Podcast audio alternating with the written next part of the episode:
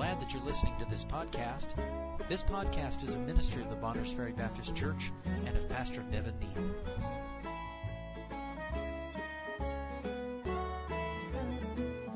2 Samuel chapter 15. Uh, we're going to read verses 13 through 23, um, but I want to put that in context.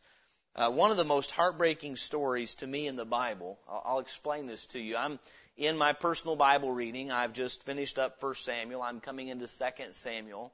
And as I approach chapter 11, I always go, oh, because chapter 11 is David's great fall. And you know it's coming You've, I've read it many, many times. I love the character David. I just, I love him. I, I, I, admire his courage. I admire his wisdom and all these things. But when you come to chapter 11, it's just a dark spot in the story of the life of David. And it reminds us of how wicked our flesh is and how easy it is to be deceived and all these things. And so you come through chapter 11 and you know that after 2 Samuel 11, David's life stays somewhat dark for a while. Because what happens is, is he sins and the sword will not depart from his house. And it was true. You go right out of the sin with Bathsheba to the death of David's little baby. Then you go into the story of Amnon and Tamar. Amnon is murdered by Absalom. Absalom is exiled from the country. Uh, Joab pulls some chicanery to get Absalom back. He doesn't get Joab's attention, so he burns his fields. Then he says, I want to talk to my dad. His dad hugs his neck, receives him as though he had repented. Absalom had not. Next thing you know, Absalom has a conspiracy and he's over, trying to overthrow the kingdom. He has no, Absalom doesn't blush to try to kill his own father. He has no qualms about doing that. The man is absolutely in love with himself. He is the epitome of rebellion. If there's a villain in the Bible, Absalom is his name. Uh, the man is a wretched individual. He's more doubly wretched in that he seems to be so sweet and kind, yet he's stabbing his own father in the back. And that's what we come into in 2 Samuel 15 is the conspiracy comes to light. Absalom has a strong conspiracy. He was so clever, he told his father, I'm going to go down to Hebron to keep vows to God. I told him that if he'd bring me back in peace, I would worship him. He hides his rebellion under worship. That's it's wicked. It's doubly wicked than being rebellious to hide it in the, under the guise or the name of worship. And so uh, David blesses him and says, "Go to Hebron." And there in Hebron, that symbolic city where David was originally anointed king by Israel, uh, Absalom does the same. He's got people who think they're doing the right thing, following him. And David, as we come into chapter 13, is fleeing from his own son. I said it's one of the most sad stories in the Bible uh, and yet that's where we're at. There are times it's easy to serve the Lord, and there are times it's not. There are times it is, it is a joy to be in the service of the King. And there are times when we're not sure if we're going to survive. That's just the truth. Mean, I say this, if we are going to serve the Lord based on our circumstances, throw in the towel now, go ahead and quit before you get disappointed because there's some days that serving the Lord and serving our King, you're on the victory side of things, and there's other days where it looks like we might not win. Now we know how it'll all end. And I understand that David here is running because of sin even in his own life. So that is not comparative to our Lord, but it is comparative in that there are not the the service of the Lord Jesus Christ is not always mountaintop and it's not always victories. Some days it looks like defeat. You can look at the apostle Paul when he and Silas simply obeyed the Lord and they were beaten and their clothes were stripped and they were thrown in jail and stocks were put on them and they were sitting there in a prison cell in the middle of the night. That doesn't look like victory to me. And I concern at times that we may Uh, have a misunderstanding of what service for the Lord actually looks like. And so tonight we come into this story, verse 13. As I said, we'll begin to read here and you'll find that David is fleeing for his life. So let's start reading in verse 13. There came a messenger to David saying, The hearts of the men of Israel are after Absalom. And David said unto all his servants that were with him at Jerusalem, Arise and let us flee, for we shall not else escape from Absalom. Make speed to depart, lest he overtake us suddenly and bring evil upon us and smite the city with the edge of the sword.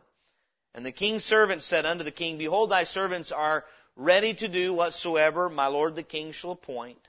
And the king went forth and all his household after him, and the king left ten women, which were concubines, to keep the house. And the king went forth and all the people after him, and tarried in a place that was afar off, that was far off, and all his servants passed on beside him, and all the Kerethites and all the Pelethites, and all the Gittites, six hundred men, which came after him from Gath, passed on before the king.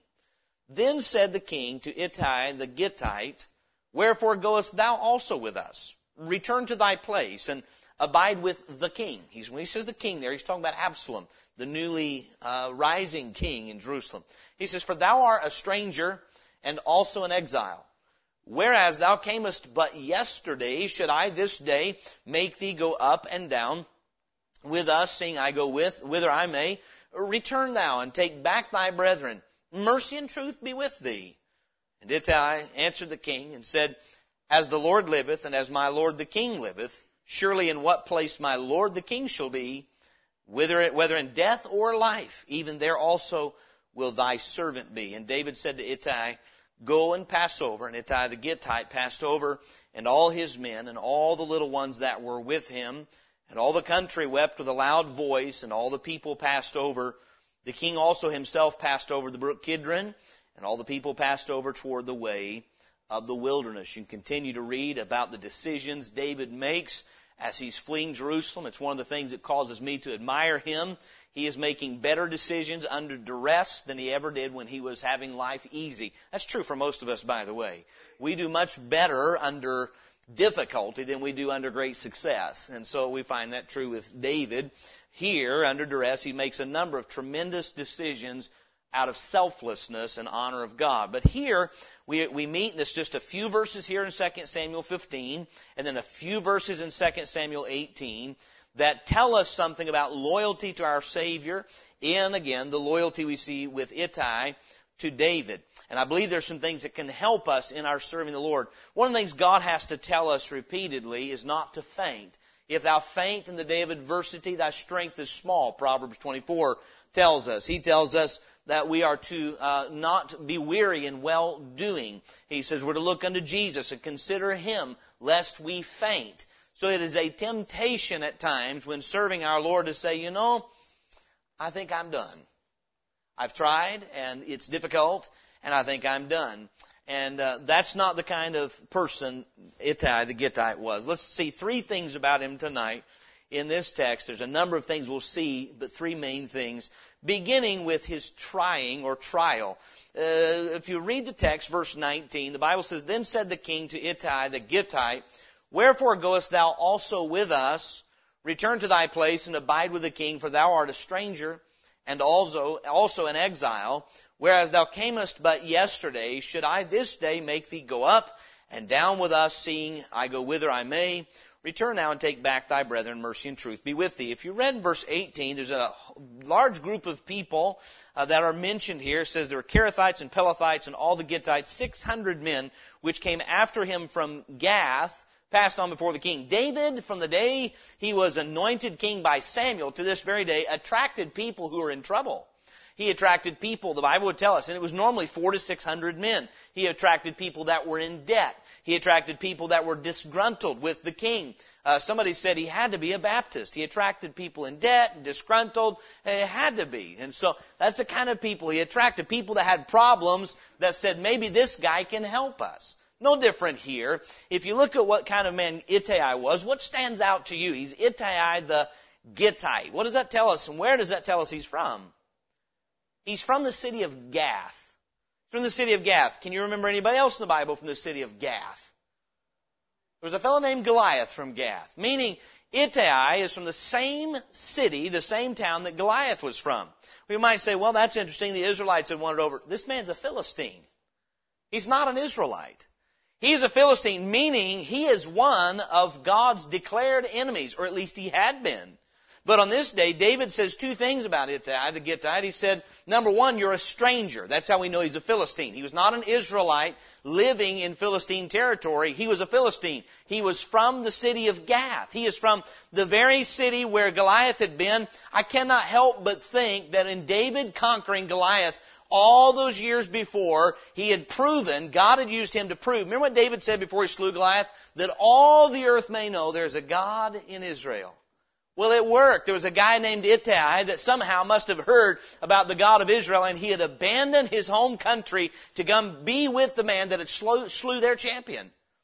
I think that's why it's important to understand what the Bible says. Here's a man from Gath, and here he is with David. The Bible says, so he's a stranger. He's a Philistine from Gath who's come over, but the Bible says he's not only a stranger, what else does it say? He's an exile. His own country had rejected him. His own country had said, nope, we're done with you. You remember what Paul said, the cross of Christ, the effect it had on his life? He said that by the cross of Christ, he was crucified to the world, and the world was crucified to him. That's the effect the cross has. Meaning, the world says we have no use for you, and we as Christians say, I really don't have a use for the world. I'm living in it. I'll use it for God's glory. But the idea is the world says we don't need you. We don't want you. You're one of those who are loyal to the cross and loyal to Christ. There, by the way, there is still a price tag for believing in the cross of Jesus Christ in this world. There's still going to be persecution for that. And here's what happens. Here's a man that had fled to David. You think about this. I don't understand altogether why he was in exile, but I do know this. He had been with David for, when you go as an exile into another country, we also call those refugees.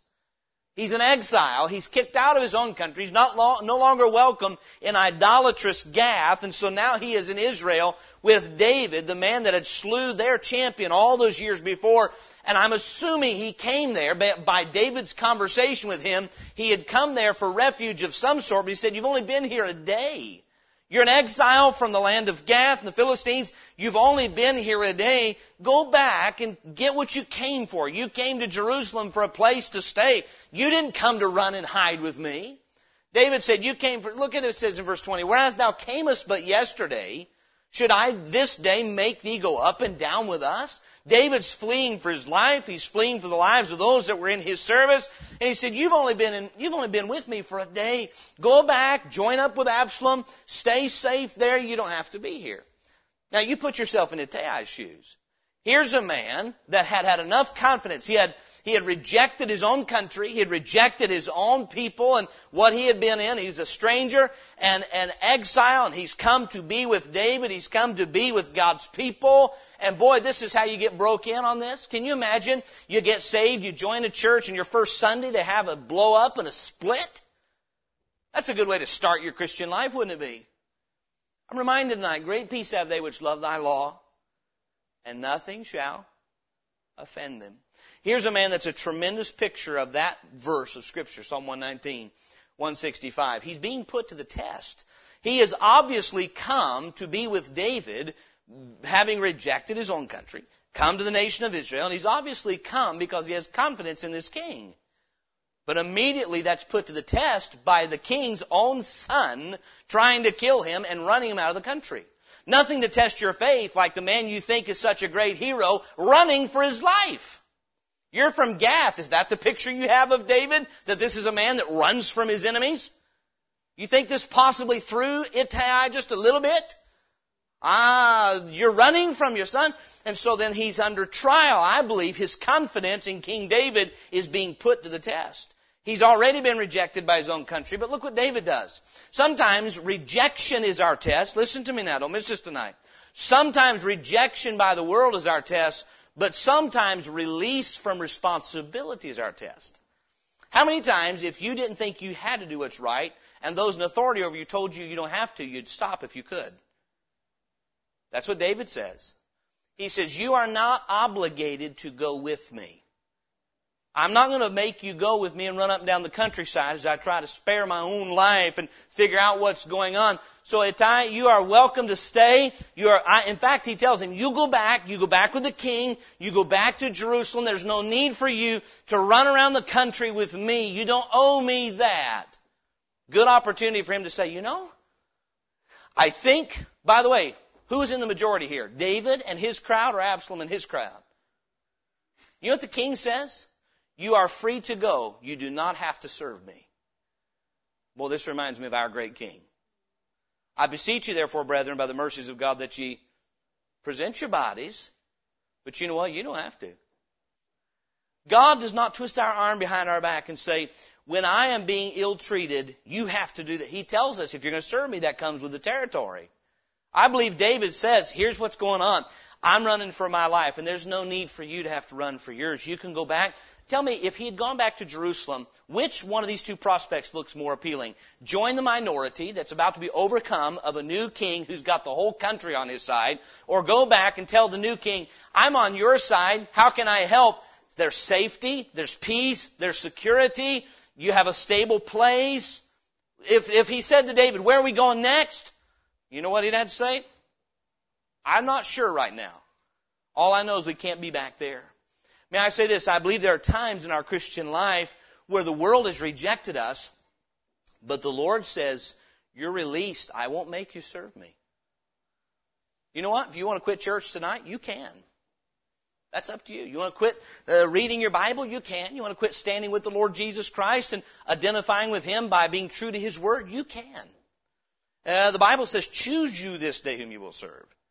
God gave us a choice, and if you're saved, you really have a choice. Demas made a choice. He forsook the work of God, having loved this present world. Did he not? And you and I can exercise the same choice. I'm trying to tell you, Ittai had a trial, first of all, by difficulty in his life. He's exiled from his own country. He comes into a place where I'm sure he felt he could be secure and safe and cared for and all of those things that he must have heard good about the kingdom of Israel and he's there and one day into it his world gets turned upside down. He came as an exile. You know what he is now? An exile. But now he's not an exile from the devil's crowd. He's an exile from God's crowd. He's come into the kingdom that's got God's name on it, and he's an exile there. I'm going to tell you, there are disappointments in the Christian life. It's, listen, it is disappointing for the world to treat you like you're the scum of the earth. It's more disappointing for God's people to treat you that way. But if you're going to be loyal to Christ, you're going to have to experience both. If you're going to be loyal to Christ, you're going to have to deal with the lost world, the idolatrous world, but I'm going to ask you something. On face value, did Absalom look like a Philistine or did he act like an Israelite? He, he went to Hebron to pay his vows to God. He is on paper, he is just beautiful.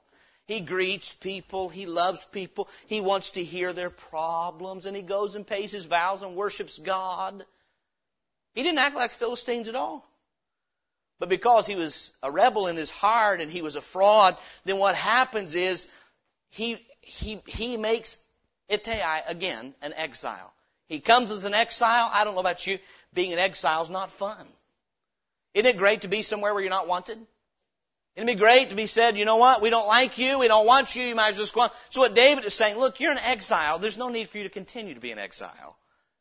Going back, two things tried this man. Difficulty disappointment, but also freedom and the opportunity to forego being an exile any longer. If you want to go fit in with the crowd that's anointing Absalom king, you can. I'll say this. Every young person in this room, there'll come a time where you will have the opportunity to exit loyalty to Christ and join the majority, fit in with the crowd, even the so-called Christian crowd, and that'll test you whether or not you truly trust God. It'll test you whether or not you really love the Lord or not. We find that Ittai had a test. His rejection from his own country was a test, but his release from David's service was a test. Where the Lord says, you know what? The David says, you don't have to go with me. You're, in fact, he even encourages him to go back. And yet, here's Ittai's testimonies. We've seen his trying, verses 13 all the way down uh, through verse 20, because we see the situation, verses 13 through 18. And then we see the king telling him, go back and join Absalom. Thou camest but yesterday. Should I make thee this day go up and down with us, seeing I go whither I may return, thou and take back thy brethren, mercy and truth be with thee. You hear what David's saying? He said, I won't hold it against you if you go back. Mercy and truth be with thee. So let me ask you something. At this point, if Ittai stays, what will hold him? If he continues to go with David, what would cause him to do that? David's not trying to make him. He says, if you go back, I'll, I'll hold nothing against you. I'll understand. You're going back. Don't, you don't have to go with me and suffer with me. The only thing that would hold him is love and loyalty. That's it. The only thing that hold you in service of the king. That's all. Nothing else. So number two, we find first of all is trying. Number two is testimony. Verse 21, and Ittai answered the king and said, As the Lord liveth, that tells you he's a man of God. He's no longer a Philistine at heart, is he? As the Lord liveth, and as my Lord the king liveth, surely in what place my Lord the king shall be, whether in death or life, even there also will thy servant be. That sounds like somebody getting married, doesn't it? For better, for worse, for richer, for poorer, till death do us part. A lot of people have uttered those words and never meant them. A lot of people have uttered those words to a mate, and not meant them. A lot of people have uttered those words to the Lord and not meant them. But Ittai was right in the midst of the test. He has an opportunity to prove what he had, what he said. And his testimony is this. You know what? In spite of my difficulty, in spite of my disappointment, in spite of the danger that it will be to be near you, I would rather be near you, King David, than have all the options of safety and security that come with going back to an Absalom. I would rather be near someone who's after God's own heart than someone who's following his own. Hear me tonight. When it comes to human beings, you and I have to make similar choices. Not just with our Savior. We have to figure out who's our crowd. Those that are pursuing God or those that are pursuing self. And Ittai said, I've made my choice. It was a choice of integrity. Verse 21, here's a man who was what he appeared to be. He says, I'm with you. He had come to be with David. You know, when David first starts to flee, Ittai goes with him. And I think what David wants to make sure of, I don't want any fair weather fans. I don't want you going with me if you're not the real deal. I want sincerity here. So you're welcome to go back. And I'm, I'm truly, I'm releasing you. You do not have to go with me. And Ittai says, I'm with you in death or in life. God's alive and as He's alive and as you're alive, you can count on me being with you to death. It doesn't matter whether you die or whether you live. I'm in for keeps. I, I've preached this, especially in the first part of the year. We preached on this subject of one thing, singleness of heart and singleness of mind. There needs to come a time in your life, if it has not yet, that you say, it doesn't matter. I've made up my mind. Christ died for me. Christ lives for me. He's the King. And it doesn't matter what it does to my life. I'm in for keeps. I'm not in while the in is good and then out when the out is good. When He's led my life, I'm going to be loyal to Him whether it seems good or seems bad in life or in death. I've made up my mind. I'm serving Christ. There's something to having made that choice and then never looking back on it. It'll be put to the test, by the way. But this is what it means to be a servant of our Savior. It demonstrates it so well as an integrity choice. And by the way, that led him to being a man of great influence. Look, if you would, on down, verse 22 says, And David said to Ittai, Go and pass over. You know what David said? If you're willing to stay, I'm willing to keep you, right? Uh, go and pass over, and Ittai, the Gittite, passed over, and what's it say next? And all his men and all the little ones that were with him. Don't miss that. When he made a decision of integrity, meaning, I'm going to do what's right, not what's convenient.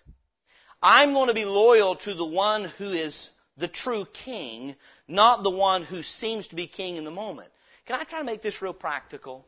Right now, it is in our country and in our culture not a popular thing to be separated unto Jesus Christ and to seek to live your personal life and conduct your spiritual life and your practical life in a way that's pleasing to Him. What has swept the churches of America is a convenient Christianity led by a bunch of Absaloms. It swept our nation. I've watched in my lifetime church after church and family after family lay down Bible principles to be relevant in the culture. And the more churches have done it, the easier it becomes. And the more families that have done it, the easier it becomes until we're explaining away why the Bible doesn't mean what it says and why the word of our Savior has no bearing on our lives and how we do what we do. And right now you're going to be in a minority if you say, I'm going to live my life to please the Lord. I want to be near Him. I want His approval. You're going to be in a minority, but it's still the right thing. What has happened is for relevance, we have confused relevance with influence.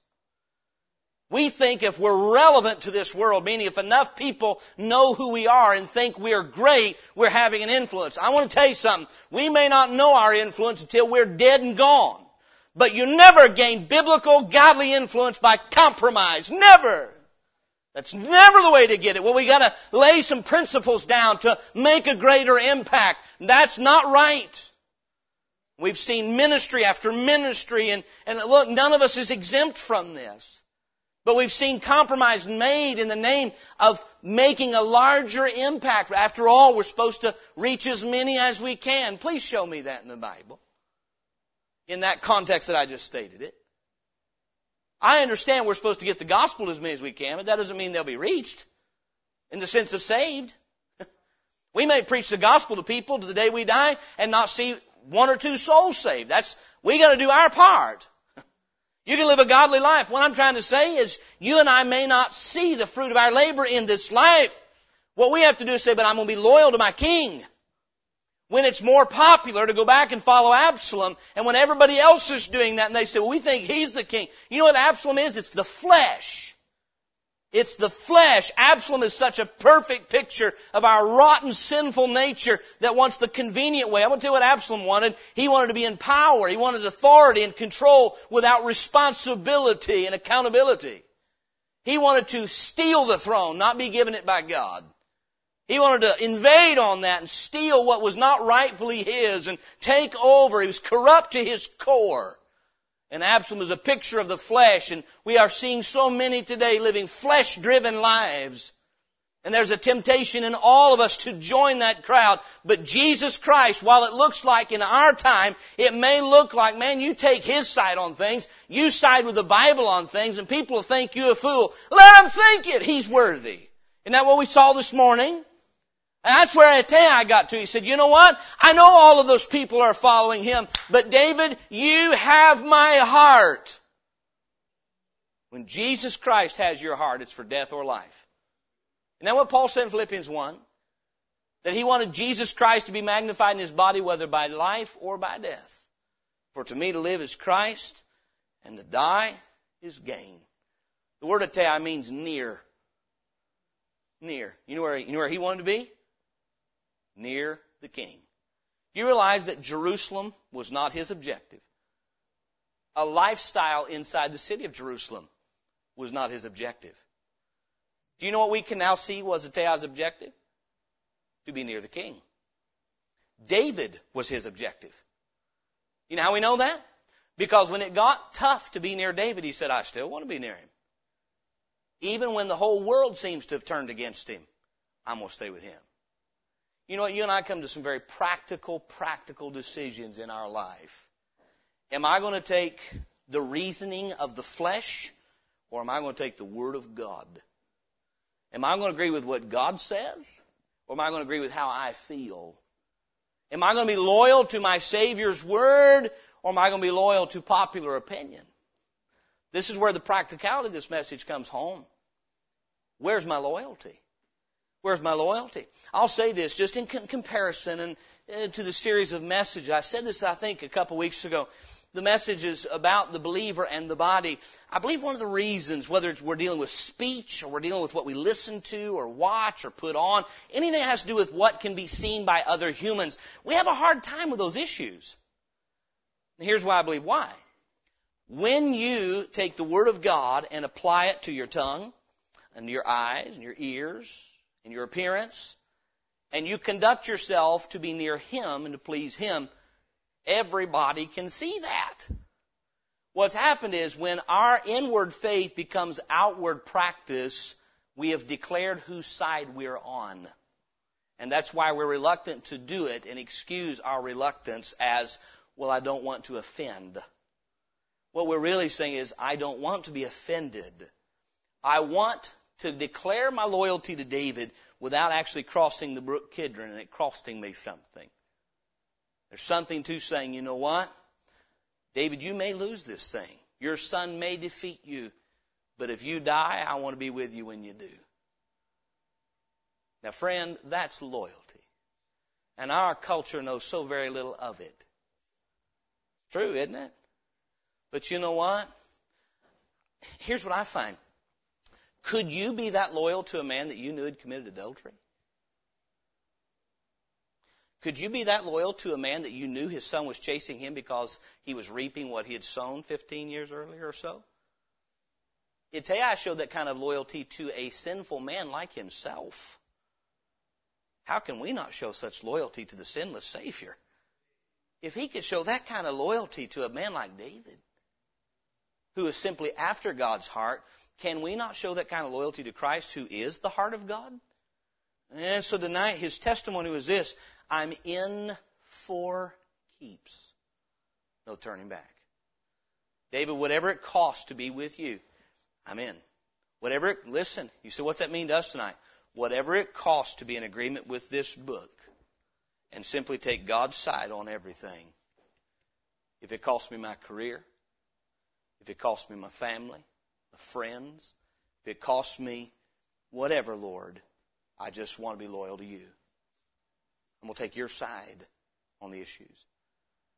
How many of us can think of probably 20 practical examples of how this touches our life? God makes some things very clear. His word is clear. And the Absaloms of this world say, I hate that. And if I could dethrone Jesus Christ, I will. And we're intimidated by that. You know, Absalom, he's an intimidating guy. I find this about people that are living fleshly lives. They're intimidating. Absalom was very intimidating with his long, beautiful hair and his poise and his great persona. He intimidated people to taking his side who knew better. There was a priest took his side and he knew better. But he took the wrong side. Not Ittai though. Ittai, you know what I think Ittai thought? I left, I left the land of the Philistines to get away from this kind of thing. I can't prove that's what he thought. But you realize there are some people in churches today and they see things going on around them and they think, I saw this in the world. I saw politics and backstabbing in the world. I shouldn't see that in God's house. I left the world to be near Christ. And they say, well, if it costs me, if it costs me whatever, I want the Lord. And so that was it. Ittai's testimony. We see his trying, we see his testimony. Now, go to 2 Samuel chapter 18. And in his testimony, by the way, you notice what, I started to say this, and I got sidetracked. As he crosses over with David, the Bible says all the men that were with him and little children. You know what that tells me? Ittai's one decision influenced two generations. All the, the peers he had around him and all of the little children that were traveling with them. Tells me he hadn't come to David alone and he didn't stay with David alone. You say, I want to be an influence for the Lord. Then you and I have to make the hard decisions to be loyal to Him. We have to make the decision that when everyone else seems to be against what he is and what he says, that we're going to take his side on things. And again, I'll say it. What it means is coming down to the scripture where God has spoken clearly. We don't waffle on that. We say, I believe what God said. I'm with my Savior. And so then, finally, we see his trust. Go to 2 Samuel 18. We see his trial, trying, verses 13 through 20 of 2 Samuel 15. We see his testimony, a testimony of integrity that gave him influence in 2 Samuel 15, 21 through 23. And then finally we see his trust in 2 Samuel 18. Uh, we've gone through a couple of chapters here, 16 and 17, and as you may remember, you may not know what happened as David fled from Jerusalem. He left some people behind to spy for him. Hushai was one who did and became a counselor to Absalom undercover so he could figure out what was going on and try to steer counsel to protect David. He stayed loyalty by, loyal by staying behind and seeming to be loyal to Absalom when his heart was with King David. There was a couple of young men, uh, the, the priest's sons, uh, that stayed behind and they spied and would run messages back and forth. And so here in chapter 18, they're setting themselves up for the battle with Absalom. Hushai the Archite had uh, uh convinced Absalom it would be better for you to gather the whole nation and go get your dad. That gave David some time to hide, regroup, get some things settled. So they do. We come into chapter 18. It's time for war. There's a conflict between the true king and the fake king. Between the flesh and the spirit, if you would. They're contrary the one to the other. There's a conflict between David and Absalom, though father and son. They had completely different natures. Verse 1. And David numbered the people that were with him and set captains of thousands and captains of hundreds over them. And David forth, sent forth a third part of the people under the hand of Joab, and a third part under the hand of Abishai, the son of Zeruiah, Joab's brother, and a third part under the hand of Ittai the Gittite. And the king said to the people, I will surely go forth with you myself also. The next few verses explain why they talked him out of that. It's not wise for you to go with us. If they kill you, it'd be like killing a host of us. You're worth more than many of us combined to Absalom, so you should hide out. We'll go fight the battle. How long had Ittai been with David? Just a few days. Why in the world does he get such a privilege of trust? Because he was faithful. In the face of making, having the opportunity to make an easy decision to quit, he said, I ain't going to. May I say this? There are times where we might get a release, and the Lord may say, I won't make you serve. And you can quit if you want. Do you think Ittai knew the significance of his decision when he said, As the Lord liveth, liveth and as thy soul liveth, I'll be with you in death and in life. Do you think he knew he was going to be appointed to be a general over one third of David's army? I don't think he had a clue. Did he think this? If I stay loyal, maybe David will win and maybe I'll be really important in his military. All he thought was, you're the king. I'm loyal to you and where you are is where I'll be. And David said, that's the kind of men I'm looking for right there. He would have been a lot wiser if he had chosen his men like that in the beginning. Because he didn't, he ended up with a Joab on his hands. But in the end, he said, here's a man whose heart is where my heart is. And he gave him charge. He got, look, Joab had been serving David for his entire kingdom. And in a moment of time, Ittai gets the same kind of trust. Why? Because he proved he was faithful. You know what? The Lord is looking for faithful people tonight. You'll not find anything more emphasized among what God is looking for in servants than faithfulness. 1 Corinthians 4, 2, 4, 1 and 2. Moreover, chapter 4, verse 1, it is required in stewards that a man be found faithful. Faithful. Look, here's how we sometimes define faithful, okay? Don't lose me here. I'm faithful. Every time the doors are open, I'm there. Well, that's faithful to church. But what if every time the doors are open and I'm there and God gives me direction, I don't I don't choose loyalty to Him, I choose loyalty to my flesh. Am I faithful? I'm not faithful. Faithful means He can trust me to be true to Him and His Word. Do you realize 1 Corinthians 4, 1 and 2 is stated in the context of Scripture? He said, We have been made stewards of the mysteries of God. It is required in stewards that a man be found faithful. Paul told Timothy in 2 Timothy chapter 2 verse 2, the things which thou hast heard of me among many witnesses, the same commit thou to faithful men. Men who will not change their beliefs, who will not be disloyal to God's word under pressure. May I say this? The Christian life is filled with pressure. Pressure from within, our old nature. Pressure from without, the world. Pressure from beneath, Satan and even to some degree pressure from above, our Lord. Now, He doesn't pressure the way they do. He pressures through devotion and love. They pressure through manipulation and intimidation. You know what happened? Ittai made a decision. He said, You know what? I'm with you in death or in life. And David said, Then I'm going to entrust a responsibility to you. Do you realize David, in giving him a third of the army, is putting his own life in Ittai's hands? He is. If they lose on that day, who's the first guy that's going to die? And David is. You know what? I don't know if sometimes we understand how important what sometimes seem to be small decisions. An opportunity to just not serve the Lord as we know we should, an opportunity where we have an opportunity to be loyal to the Lord, take His side, know that what people are hurling at the Bible, what they're hurling at God, they're going to hurl at us and say, you know, if I can find a life that doesn't include that, that's what I'll do. If I can find a Christian life where I'm not mocked and ridiculed and made fun of like people are, I would choose that. That's not faithful.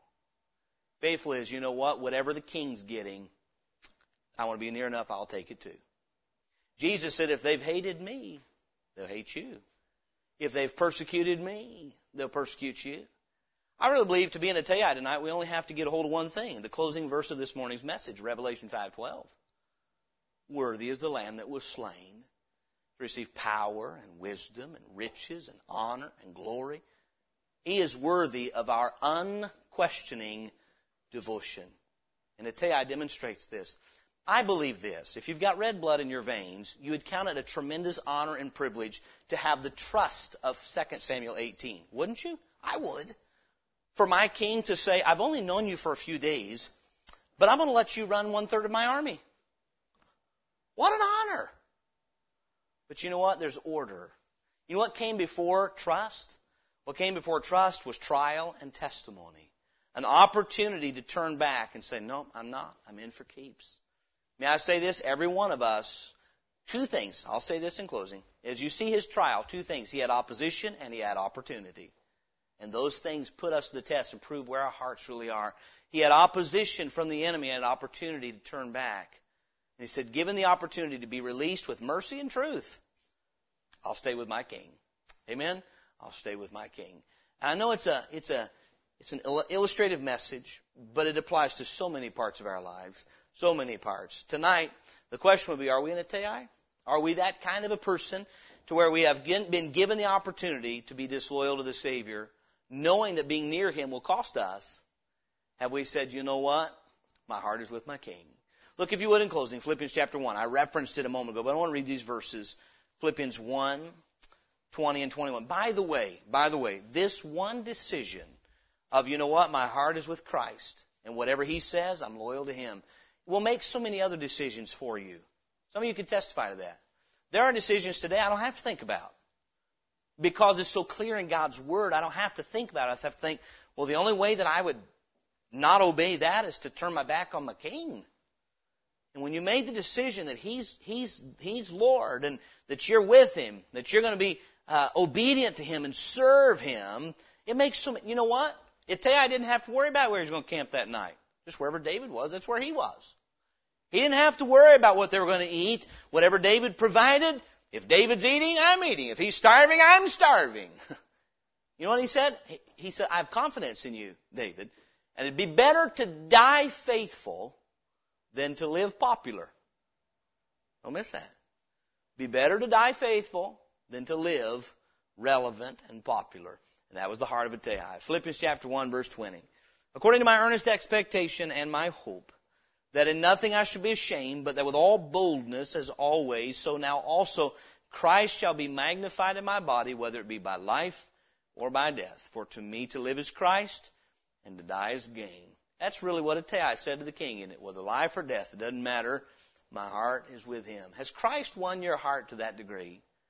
to where when everyone and everything seems to be turning on him and his position seems to be losing ground, can we say, you know what, but I'm with him? You know what? You and I have the advantage of knowing our king's going to win. Ittai didn't know how it was going to turn out. We know. It means we have less excuse for unfaithfulness than he did. Amen. And so tonight, you may be going through a trial. I believe last year was very trying for a lot of people. And by the way, more trials will come we should have the testimony, you know what? Whether by life or death, I'm with my King. And if so, then he can trust us in his service.